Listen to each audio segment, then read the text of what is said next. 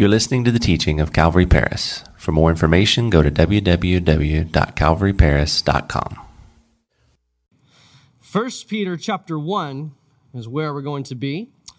And we're going to be beginning in verse 3 today and moving through verse 12 as we study the book of 1 Peter, chapter by chapter, verse by verse. We began this study last week and uh, so if you weren't here last week, you'll want to catch that on our podcast or our YouTube channel or our website to make sure that you caught up because we laid a lot of foundational work down and a lot of background down for the book of First Peter last week. But for today, we are in First Peter 1, I'm going to be starting in verse 3, moving through verse 12.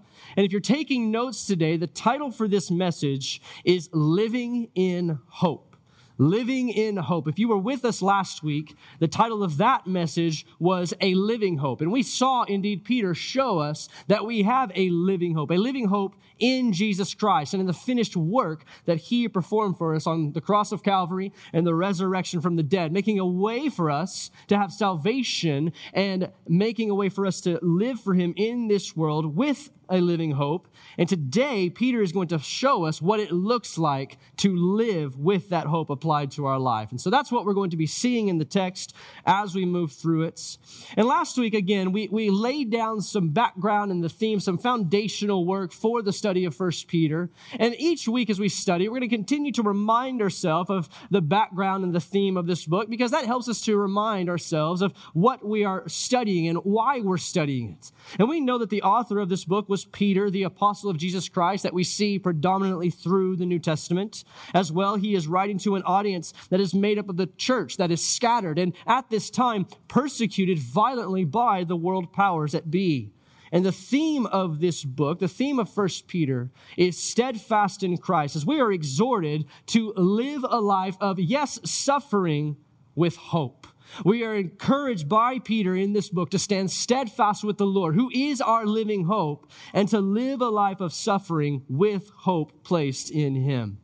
And as I said last week, Peter addressed the churches scattered across what is Asia Minor, addressing them in their persecuted state. And as he opened up, he addressed them not in a way that would seek to drag them down further into sorrow and sulking, but he addressed them in a way that was worshipful and encouraging, encouraging them to understand and to realize that they have, as we have, a living hope in Jesus Christ. And he exhorted them through worshiping the Lord to realize that. A living hope we discussed is real to them and is real to us because Jesus, well, he's alive. He's not some dead teacher or good man. He's a risen Savior that we see explicitly within the Word of God is they're extending salvation to the worlds. And this week, Peter really follows in the same subject and the same mindset of having a living hope in Jesus. But he's going to take a turn and again show us what it looks like, not just to have a living hope, but what it looks like to live with that hope in our lives, to live daily with it, to live conscious of all that that hope makes available to us as we live here and operate in this world today. And so that's what's before us as we enter into the, into the study of God's word. So let's pick up together in verse 3 of 1 Peter chapter 1. We're going to read to verse 5. We're going to pray one more time, and then we'll keep going. So, Peter says, Blessed be the God and Father of our Lord Jesus Christ, who according to his abundant mercy has begotten us again to a living hope through the resurrection of Jesus Christ from the dead to an inheritance incorruptible and undefiled, and that does not fade away, reserved in heaven for you, who are kept by the power of God through faith for salvation, ready to be revealed in the last time. Let's pray. God, we thank you so much for this day. Lord, so much for the freedom and the invitation, the opportunity that we have to come here together, Lord, and just to worship you. Lord, we thank you for this day that you've made, Lord, the sunshine and Lord, breath in our lungs and hearts beating. Lord, we just praise you for that. And we thank you that, God, we are here now with an opportunity to dig into your words. And God, as we turn our attention to your word now and the truths within, I, I pray that you would help us to understand that, God, this word was written for those that Peter is writing to, but also for us as well, that your word is always true and will always be true, and it's truth for our lives. And so, God, we ask for your help today to see the truth within your word. We ask for your help today, God, to apply the truths to our life that we may live and live in the hope that you have for us and show the hope that you have in you to those around us. And God, we ask for this. We ask for it expectantly because we know that, God, you desire to teach us, you desire to lead us. And so, Lord, we ask this expectantly that you would help us, you would teach us now. And we ask this in Jesus' name. Amen. Amen. Well, Peter again wants to get across what it looks like to live in light of the hope that we have in Jesus. And the way he does this is by pointing out all that the believer has access to in Jesus Christ. And the way he does it is rather brilliant. I love what he does because what he does is he shows that it, it our, our living in Jesus has a future, a present, and a past blessing to it. And he follows this pattern, showing that our hope and living in hope is something that we live in now, yes, in the present. Something that also, too, causes us to look forward to something in the future, and also has a really cool thing historically for us to look at, knowing that God, well, He wanted to work in our lives. And Peter starts with the future aspect of living in this hope. He goes backwards. He doesn't go past, present, future. He goes future, present, past. He works backwards and he outlines for us here in the verses we just read that of a prepared inheritance that we have reserved in heaven for us. And again, you'll remember that Peter, as he opens up there in verse 3, he says, Blessed be the God and Father of our Lord Jesus Christ. He worships the Lord there, and he worships the Lord for his abundant mercy that is wrapped up in the finished work of Jesus, that which saves us, that's which makes us a, a way to be reconciled to the Lord. Jesus is our living hope, as we established last week. And as the reader who has made the choice to take hold of that hope in Jesus, one who is a believer in Christ, is encouraged to worship, Peter then continues on by sharing what our having that living hope in Jesus, what, it looks like for us in the future. Saying in verse 3 through 4 that he has begotten us again to a living hope through the resurrection of Jesus Christ from the dead to an inheritance that is incorruptible and undefiled, that does not fade away, that is reserved in heaven for you. See, Peter here, what he's doing is he's speaking of an inheritance that is reserved in heaven for those who have the hope of Jesus' salvation applied to their lives. And then, as it is now, they would have been familiar with the concept of an inheritance. It's quite simple. It is something that is set aside, that is reserved within perhaps a family unit or close knit friends for future generations to receive at the passing of the older generation. And Peter here says that hope in Jesus, living with hope that is set in our living hope, has an inheritance that is prepared for that individual, and it is prepared and reserved in heaven. And notice there what Peter does. As Peter there seeks to describe what this hope is and that it is there reserved for us, we notice that he has some trouble in describing it. Like Peter, I like to believe, he, he couldn't figure out what words to use to just say how amazing that this inheritance was. So what he did is he did the opposite. He told us what it's not. He told us what it's not. Did you notice that there? He says that our heavenly inheritance, it is imperishable. It is undefiled and does not fade away. You could say it is unfading. And these words, though they are similar, even seemingly synonymous, understand that they are not the same. They, in fact, each have their own unique meaning as they describe our inheritance. Peter isn't just a pastor trying to pad the runtime by layering on some words. No, all of these are significant. We see the words describing our heavenly inheritance. He says first that it's imperishable, simply meaning that it's something that can't perish, it's something that cannot be destroyed, which is an amazing thing to think about. That in eternity we have this imperishable inheritance, this imperishable access to and with the Lord for eternity. And as we put our hope in Jesus Christ, that is what we have before us. But also, not only is it imperishable, but it's undefiled. Undefiled, meaning that it is something that is not polluted or untouched by sin. Which understand for us as humans living in this world that is fallen, we have really no concept of this undefilement. And what I mean by that is, though there are many things in this world that we look at, nature is beautiful. The, the stars in the sky, they are beautiful. There are many things in this world that we like and we look at and we hold and we think, ah, oh, this is great. But there's nothing truly in this world, understand, that is undefiled because this world and everything around it, this universe we're living in, is no longer perfect as God created it. It is fallen.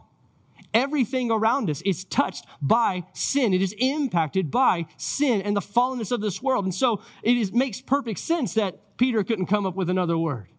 It makes perfect sense because everything around us, the concept of heaven, well, it's not something that we can truly gain. But Peter here seeks to do his best and says it's not, it's not polluted. It is untouched by sin. What an amazing thing that is to look forward to. And he also says that it's unfading. Unfading means something that is eternally bright, that is not subject to decay. And again, just like the defilement that we have within this world by sin, so too is everything in this world, no matter how amazing it may seem on the surface, it is decaying. Everything and everyone in this world is decaying, it's dying.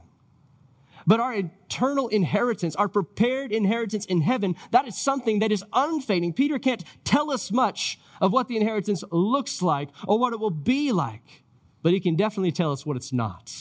He says it is imperishable, it is undefiled and unfading, it's eternal, and it is good, which is something to pay attention to. Something to pay attention to because it's in the Word of God. And Peter here establishes it for us as we put our faith in Jesus and are taking hold of the living hope in, we have in Him. And it causes us to live in hope. It's something to pay attention to. And really, it is important for, for two reasons. The first is that when we look to our prepared inheritance in heaven, that is, again, uh, imperishable, undefiled, and unfading, well, that, well, that provides us with some encouragements. When we learn of this inheritance that is completely opposite of this world that we live in, this world that is perishing, that is defiled, that is fading away, and we look to heaven, we look to the future, well, that right there, friends, that should encourage us as we live here and now. Because though we live in a world that is fallen and decaying and is hard, well, we can be encouraged in Christ to look forward to glory with Him one day in heaven. That's an amazing thing. And we should be encouraged by the word of God that our hope in Jesus, well, it gives us access to this inheritance. But the other thing that it should do, and really what, what is more practical for us and plays out more practically in our life, I should say, is it not only gives us encouragement, but it also produces within us and should build within us an endurance as we walk in this world. You see, as we take hold of all that Jesus has given to us, as we accept the free gift of salvation that he makes available to us, we take hold of that living hope. And then living in hope according to what first peter says here well that should provide for us an endurance because we know what's ahead of us. And i want you to reread verse 5 with me because here he really seeks to make that clear where he says there that we have reserved in heaven for you this inheritance is undefiled. He says, For you who are kept by the power of God through faith, through faith for salvation ready to be revealed in the last time. You see, we see here that we have living hope in Jesus that provides for us this future prepared inheritance. And we see that it is the power of God that is holding us as we put our continual faith in Him, that, that culmination of our salvation, that, that is ready to be revealed to us. And so, what that should do for us is it should help us to realize that in this world, again, that is fallen, that is perishing, that is decaying, that is fading away, that we, no matter the hard of this world, that we, as we put our faith in Jesus, who is holding us by and with his power, man, that we can run the race that's before us. That we can continue on, even if it's hard, that we can move forward and that we can have an endurance in the Lord to see whatever's in front of us and walk through it, knowing that He's with us, knowing that He leads us and He guides us, realizing that what is beyond this world, if you're in Christ, again, is this imperishable inheritance, this prepared inheritance for us that is with the Lord's. And friends, that is for us from the Word of God. That we have as we take hold of the living hope in Jesus, well, we can live in hope looking forwards to what's prepared for us. And Peter starts there. Peter starts there showing us first that our living hope in Jesus and our living in that hope gives us and holds for us a prepared inheritance that is laid up for us in heaven. And that is future for us. But Peter, what he does is he helps us out for the present as well, showing us that there is also something living in our hope here gives to us for the present. Verse 6 through 9, we see that he moves from a prepared inheritance to now speaking about a present rejoicing. Pick up in verse 6 where he says, In this, speaking of the prepared inheritance and the, and the salvation ready to be revealed in the last time, he says, In this you greatly rejoice. Though now, for a little while, if need be, you have been grieved by various trials, that the genuineness of your faith, being much more precious than gold that perishes, though it is tested by fire, may be found to praise, honor, and glory at the revelation of Jesus Christ, whom having not seen, you love. And though now you do not see him, yet believing, you rejoice with joy inexpressible and full of glory, receiving the end of your faith, the salvation of your souls. See, Peter, what he does here is he continues this, this thought process of a future inheritance. And he points out that because we have that inheritance laid up for us there in heaven, that that gives room again for rejoicing. The truth is that the reader then and us now that we can be encouraged in this world and we have endurance to run the race before us, knowing that that inheritance is waiting on us. And he puts the present rejoicing there at the forefront of the mind, notice, of the believer by telling them that the present rejoicing is still possible, that it is possible, that we should rejoice. And then he says, though, now for a little while, if need be, you have been grieved by various trials. At which point we're just like, thank you so much, Peter, for just killing the vibe. Like, just appreciate that so much. And this is reminiscent, if you were with us for our study of the book of James, this is reminiscent of what James spoke of in the opening of his letter. As Peter here exhorts the reader to be conscious of their ability, again, to rejoice even in the sufferings that they have, that they were going to experience, and that they have experienced in the past. The exhortation you'll remember from James was much like this. And James, unlike Peter, well, he just came right out of the gate. Peter at least gives us a few lines of rejoicing and excitement. He puts the, the good before he gets to the hard. But notice that James in James 1, 2, and 3, that he just comes out of the gate swinging. He's like, My brethren, count it all joy when you fall into various trials, knowing that the testing of your faith, it produces patience. James and Peter, they're on the same wavelength. And that word various is something that we should note because it shows up the same word here in both James's exhortation as well as here in Peter's. And it is the Greek word poikilos. And it literally means, I love this, it means of varied colors. Like imagine a color wheel. Or imagine you're choosing the font for your for whatever you're typing out and you pull it up and there's all those squares. Or you go to Home Depot and you've got the massive like paint square wall that my boys love to go up to and pretend that they're different color buttons and they go and they press them. They're like boop, boop, boop, boop, boop, boop, and it's fun to watch. As varied as the colors are, so too are the trials, Peter and James both are saying, that come towards the believer. And Peter and James, what they both do is they both exhort the believers of their day to not sulk, to not be frightened by them, but to rejoice even as they come their way. And much for the same reason you'll notice. If you were with us for James, or if you read it, you realize that James says the reason that we rejoice in trials is we know that the testing of our faith, it produces patience. And Peter, on the same wavelength, says in verse 7 that the genuineness of your faith, being much more precious than gold that perishes, though it is tested by fire, may be to the praise, honor, and glory at the revelation of Jesus Christ. You see, where James speaks of patience produced, Peter here speaks of a genuineness that is revealed as trials come our way. The genuineness of one's faith being shown in the trials that come into the life of the believer. And Peter, you'll notice, he points out that our faith, though more precious than gold, is like gold in the refining process. And if you want to realize more of what that entails, you should go and check that out. Read a couple articles or check out a YouTube video. That's what I did most of this week as I was thinking about this and like, huh, what, what, is, what is the process of gold refinement? I just went to YouTube because it was very helpful.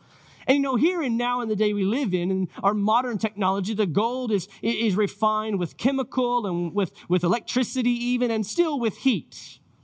But back in Peter's day, man, it was heat only.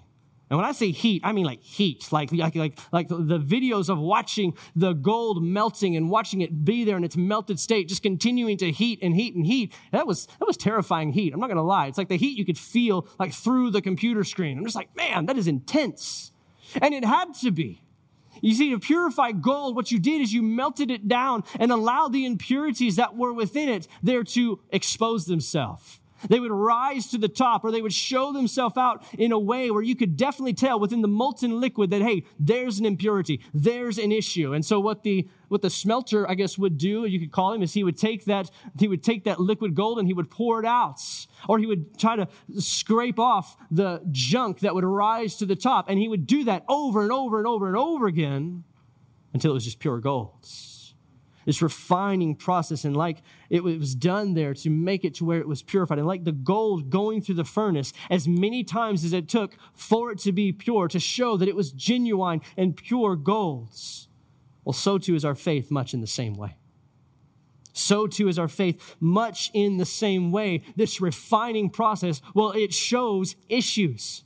It refines and it shows the genuineness of our faith which is something that I read and something that I see here, and perhaps you in the same way. I know for myself, I can speak for myself. It, it doesn't sound like something that I want to happen, just being completely honest.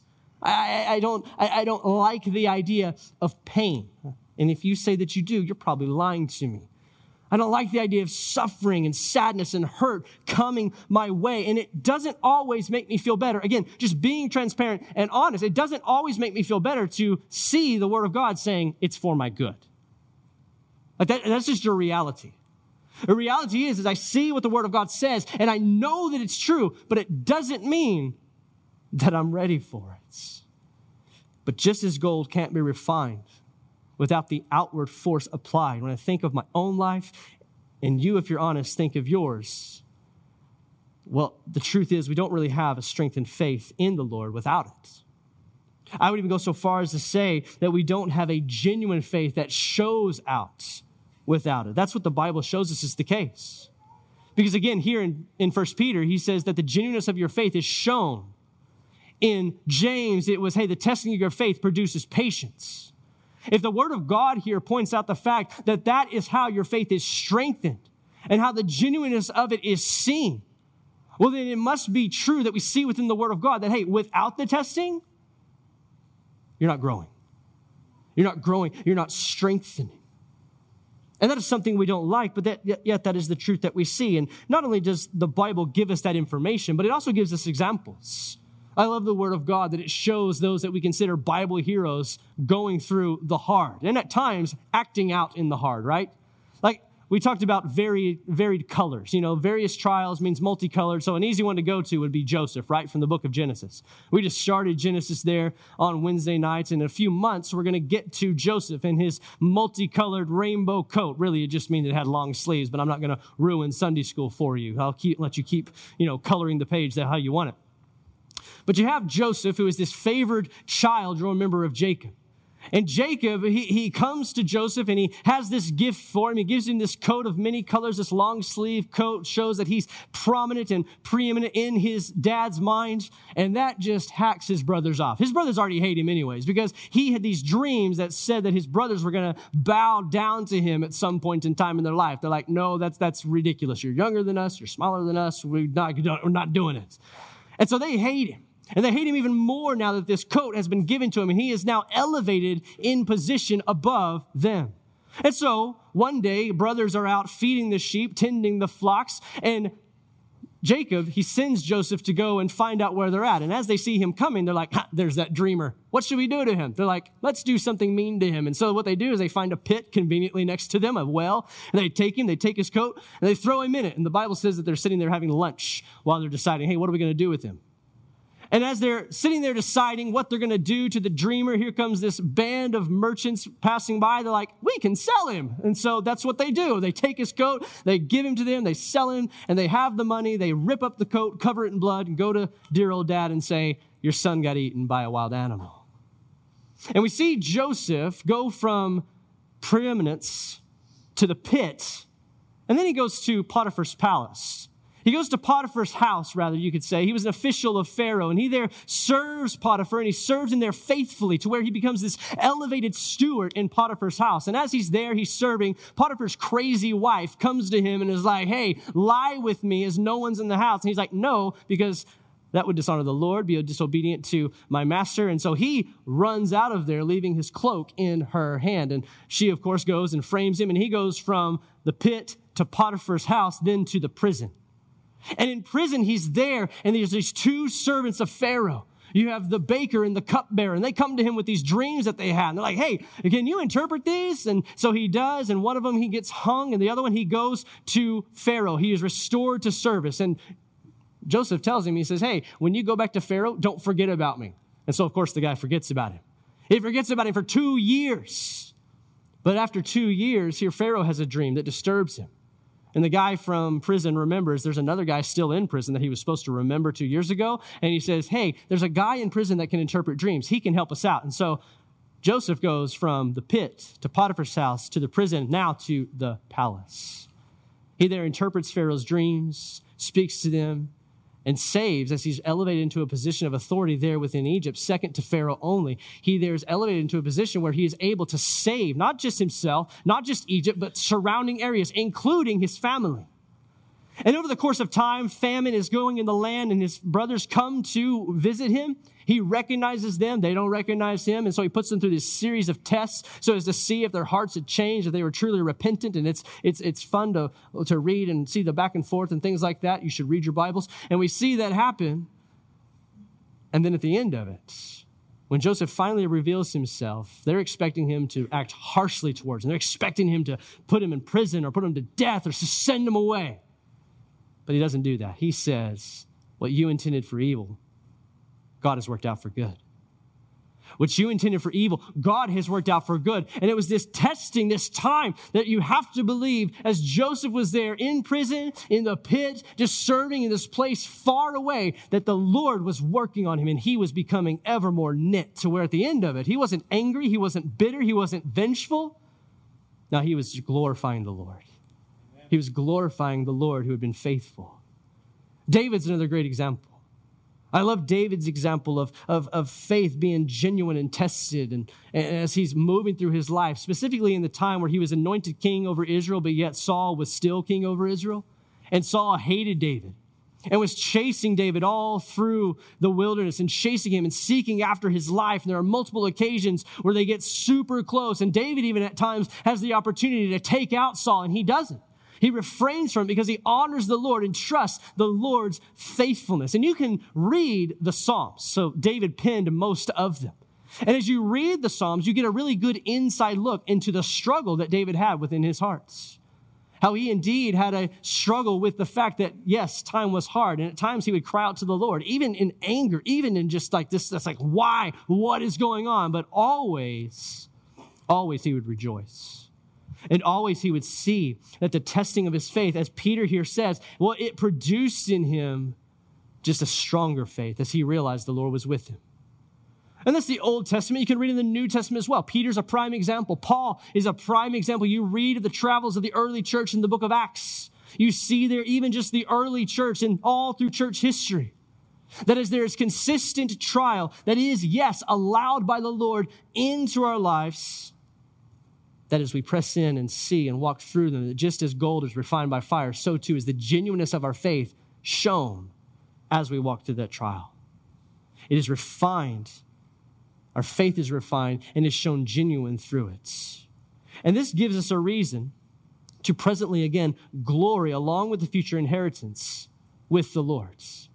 And Peter speaks to that. He says again, read with me in, in verse 8 one more time where he speaks there of the genuineness of our faith being more precious than gold, though it's tested by fire, is found to praise and honor of the Lord Jesus Christ. He says in verse 8, Whom having not seen, you love.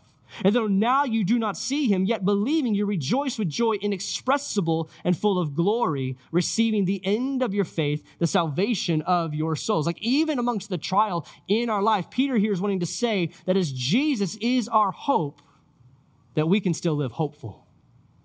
That even through the hearts, then we can rejoice knowing that one day we will see him face to face. And as we do so, then our faith is grown. And our faith is shown genuine to ourselves and to those that are around us. And that's the truth that we see within the Word of God examples and exhortation. And for us, you know, we've talked about this before, and we'll touch on this again because it is absolutely the truth. It's absolutely the truth that in this life, this fallen world that we live in is hard. And so too, in this life, as we walk through this life, we're going to experience the heart of this world. Even if you're in Christ, I want you to understand today, just because you get saved, it doesn't mean automatically that your life gets easier. Just because you're in Jesus doesn't mean that your life just gets easier. In fact, I would say quite the opposite. If you choose to follow the Lord, mission always brings opposition. It always does. It always will. You will experience hard as you walk with the Lord. And along with that, as we speak of discomfort, as we speak of trial and pain, I know that in this life, that there is at times, more times than not, where the comfort even of a friend, the words, are the right ones, that they don't make the difference in the moments. I, I, I understand that. I've experienced that, as I'm sure that you have. But can you and myself be exhorted from the Word of God today that if you're in it, meaning that right now you are facing the heart of this world, the trial is at your door or in your life. If you're in it, or, or if not, can you just tuck this away from when that next colorful trial comes your way? That the reality is that as you walk through it trusting the Lord, that your faith is strengthened. And as you walk through it with the Lord, understand that the Lord is with you and will see you through it. And now, by seeing it through, what I mean, and this is important for us to understand, seeing it through may mean for some of us heaven. Now, that's a reality.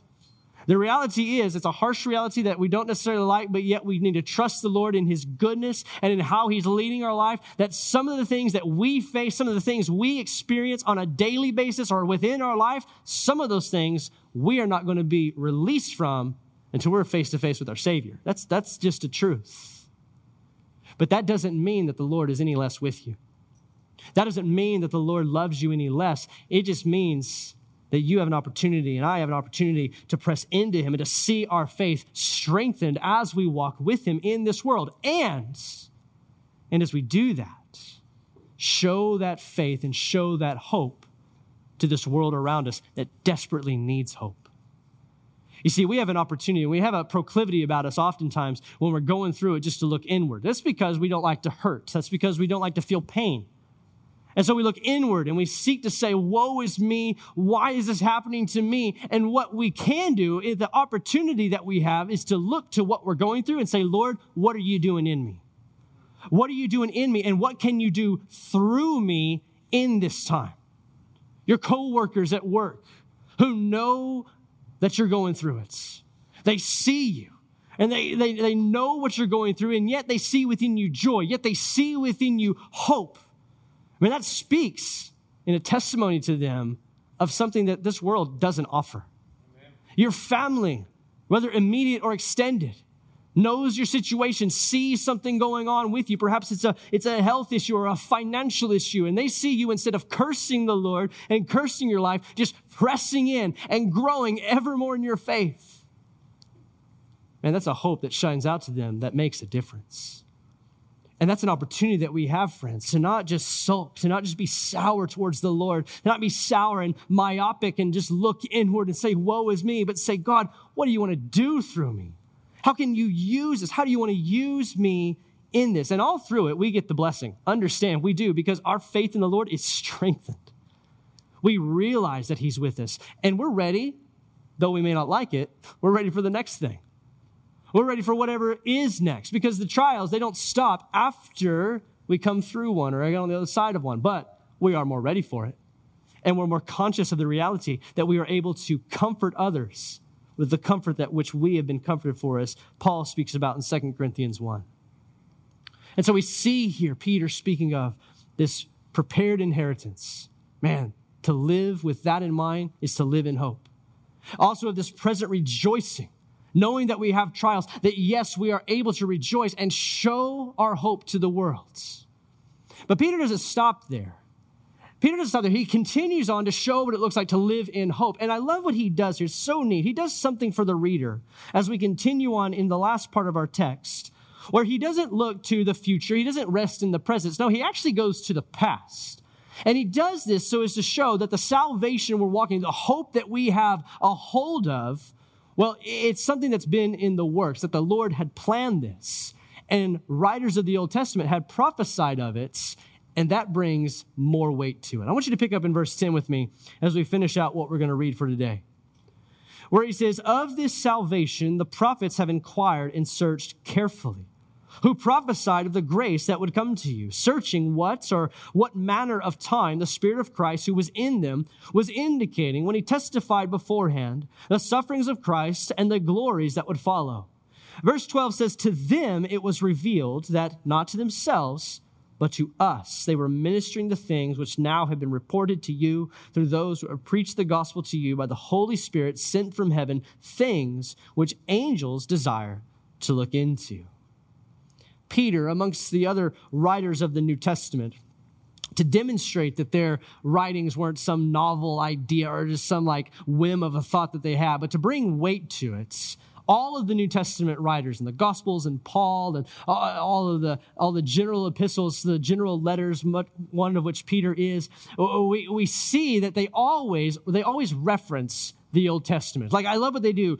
As they wrote the Bible, they use the Bible, and that's just a little another like leeway into just a nugget of application for us today that you know the bible as a whole is something that we need to be familiar with and to understand that the New Testament writers that they had the Old Testament and so they used the Old Testament, which shows just more and more how important all of the Bible is. And so if you're not reading all the Bible, you need to. You need to read it all, even the part that maybe you think is boring or or familiar and so you don't need it anymore. Guess what? You still need it. We all still need it. So read your Bible, all the Bible. And Peter writes about the hope we have in Jesus referencing here the Old Testament prophets and our ability to live in hope as not something, because he sees it there with the Old Testament prophets, as not something fabricated or just made up, like I said. And he points out that the prophets of the Old Testament, they wrote of the coming of Jesus. They wrote of the sufferings he would endure and the salvation as well that he would provide. And they did that, he says, looking for the coming Messiah, saying then of this salvation, the prophets have inquired and searched carefully. And that word carefully is one to take note of. It's the Greek word exonereo. And it means to search out diligently or fervently. And this brings weight to this because you have to think about the Old Testament prophets for a minute. You have to think about what Peter is pointing out that as they were writing and they're hearing from the Lord what they are to write about the coming of Jesus, about the work that he's going to do, that that probably for some of them, especially let's, let's think of Isaiah. As they're writing out this text and they're thinking it through, this may have been something that was perplexing to them. I think about Isaiah, who is so prominent in his messianic prophecies that he speaks of the coming of Jesus. He speaks of the ruling of Jesus, of the, of the government being upon his shoulders, of authority that he held. But then he also has to write what we see in Isaiah 53, verses 3 through 5, where he says there of the Messiah, he is despised and rejected by men, a man of sorrows and acquainted with grief. And we hid, he says, as it were, our faces from him. He was despised. We did not esteem him. And surely he has borne our griefs, carried our sorrows, yet we esteemed him stricken, smitten by God, and afflicted. But he was wounded for our transgressions. He was bruised for our iniquities. The chastisement of our peace was upon him, and by his stripes we are healed. Like Isaiah writes about the coming of Jesus, the ruling of Jesus, and the suffering of Jesus. I think too of David as he writes Psalm 22. You should jot that down and read it later on. There is David pins this psalm writing of the suffering Messiah there. And the Old Testament prophets, the writers, they write of his coming, believing that he would. They write of his suffering and perhaps wondering what that would be like. Just imagine what it would be like for the Old Testament prophets today to read the Gospels, right? And just see the birth and the life and the death and burial and the resurrection of Jesus. They're like, I wrote about that. Can you imagine just having writ part of the Old Testament and then seeing it in the New Testament? Be like, that was me. I did that. Be amazing. And they write this, and Peter writes of their searching, and they're writing obediently and diligently as they were obedient to the Lord. In verse 12, he brings weight to it, great weight to it, where he makes sure to point out that all of their writings, that he says there in verse 12 that to them it was revealed what they were writing, it was revealed to them, yes, but not to themselves, but to us. They were ministering the things which now have been reported to you through those who have preached the gospel to you by the Holy Spirit sent from heaven. Things, he says, which angels desire to look into. Peter here, what he's doing is he's trying to get across to the one he's exhorting to live in hope that the prophets understood that they were ministering to people beyond them. And they were ministering to people a truth that was beyond their time. that was beyond what they were going to experience in full. And Peter here, he writes about this. The gospel writers wrote about, the prophets predicted, and they were reported as fact by the apostles to those believe. And Peter writes all of this to solidify the legitimacy of the hope that we can have in Jesus and that we can live out every single day, realizing that we are living in a place and a space where that's available to us in a way that it wasn't when it was prophesied. I mean, you think about, I mean, again, we said Isaiah, just take the whole Old Testament. I mean, it was written, and there was a time as the prophecies of Christ were being written where the finished work of Christ, well, it hadn't been finished yet. Where it was the blood of animals that covered, not the blood of a Savior that took away the sins of the world that was there. There was a time before the coming of the Holy Spirit at Pentecost. You know, we referenced Isaiah and David. You can also think of Joel. We read the statement by Peter that he referenced Joel last week in Acts chapter 2 that there at Pentecost, as the Holy Spirit came, what Joel had prophesied, that happens. As Joel prophesied that in the last days that the Lord would send and pour out his spirit on his manservants, on his maidservants. And that in the last days the Spirit would be moving and working through the people of God. He prophesied that. He didn't get to see that. We get to see that in the Word of God. We get to see that still today. And there was a time before the church and the body of Christ, that mystery that Paul references and seeks to expound on there in Romans and in Ephesians and all through the New Testament. There was a point in time where that wasn't the case. But yet it was foretold of and alluded to and shown and written obediently by those that God spoke to and chose. And Peter writes this, and we focus on that because just as important as a prepared inheritance is before us, just as important as the ability to presently rejoice in this world now, so too does it just bring so much more weight to the hope we have in Jesus to realize that the Lord had this in mind all along. That the Lord had this in mind. And as we look at that, we can have uh, just all the more hope in the Lord because we realize that this wasn't just some, and, and, I love this about the Lord, I love this about what we're going to be studying in Genesis chapter 3 come a few Wednesdays from, from now, where at the fall, that the Lord, he, he wasn't caught off guard. That at the fall of man, when sin and death entered the world and a chasm was made between man and the Lord that could not be breached by man, that God in that moment was not caught off guard, but he set in motion a plan that he had that worked a plan that brings hope into this world, hope through Jesus Christ, who is our living hope. That as we take a hold of and accept the salvation he gives to us, we have means by which to live in hope, hope that was planned, hope that was prepared and prophesied for way before our time. And Peter writes all of this so as to bring again an ability for the people to live in the hope of Jesus in their lives. And the Bible still speaks that to us today. The Bible speaks to us today, friends, of hope that is bound up and wrapped up in Jesus Christ, which we discussed last week is our only true hope in this world. We can hope in so many things. We hope in ourselves, we hope in our bank accounts and our jobs and resources. We hope in this world and in people and political figures and nations and all. We hope in so many things, but Jesus is the only true hope that we have. That is it. That is the reality. It's the only hope that will never fail. And as we take hold of that hope, well, then that should spur us on to living in that hope as we walk in this world. Looking forward, yes, to what's ahead of us in heaven. Amazing. I'm excited about that. I'm excited about the prepared inheritance that I have with the Lord, realizing that I am a co heir with Christ, is what the Apostle Paul says in the book of Romans. I realize that that produces within me an encouragement to move forward and wells up and builds in me endurance to keep going, as it should all of us. And we can presently rejoice in this world, knowing that yes, this world's hard. There's no negating that, there's no escaping that, but Jesus is faithful through it.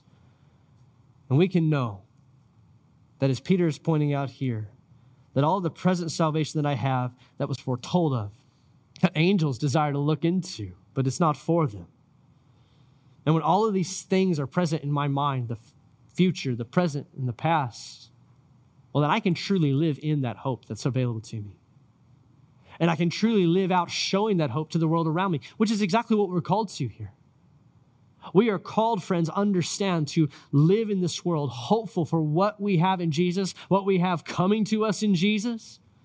But again, not just for ourselves, not just in a myopic me, me, me type of way, but what can we do for those that are around us?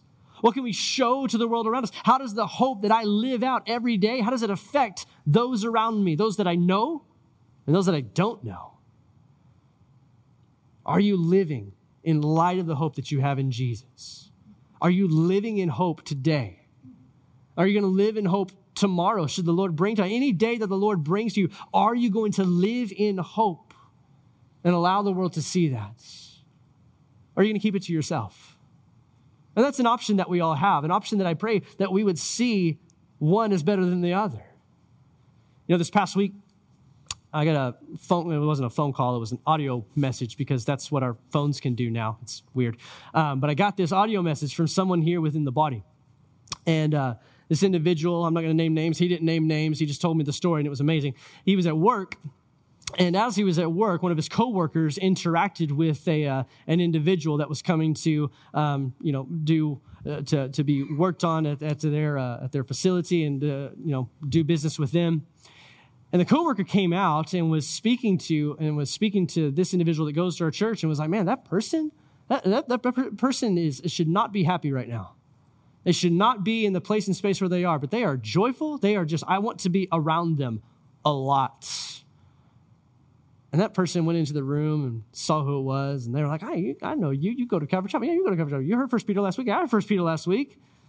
And this guy came out recognizing that that was hope that this guy had in Jesus Christ that was showing to this other individual and showing out in a way that affected them.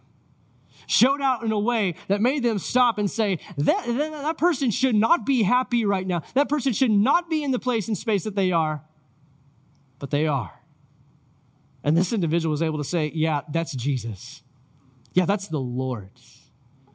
My friends, having the living hope of Jesus Christ applied to our lives should cause us to live in hope, looking forward to our future, rejoicing in our present, knowing that God set it all up in the past. That is what we have available to us, church. And so I pray that we would be a church that realizes hey, we have hope in Jesus. Let's live it out. Let's show it to the world around us and see how that hope affects those around us because it's only the only true hope in this world. Let's pray.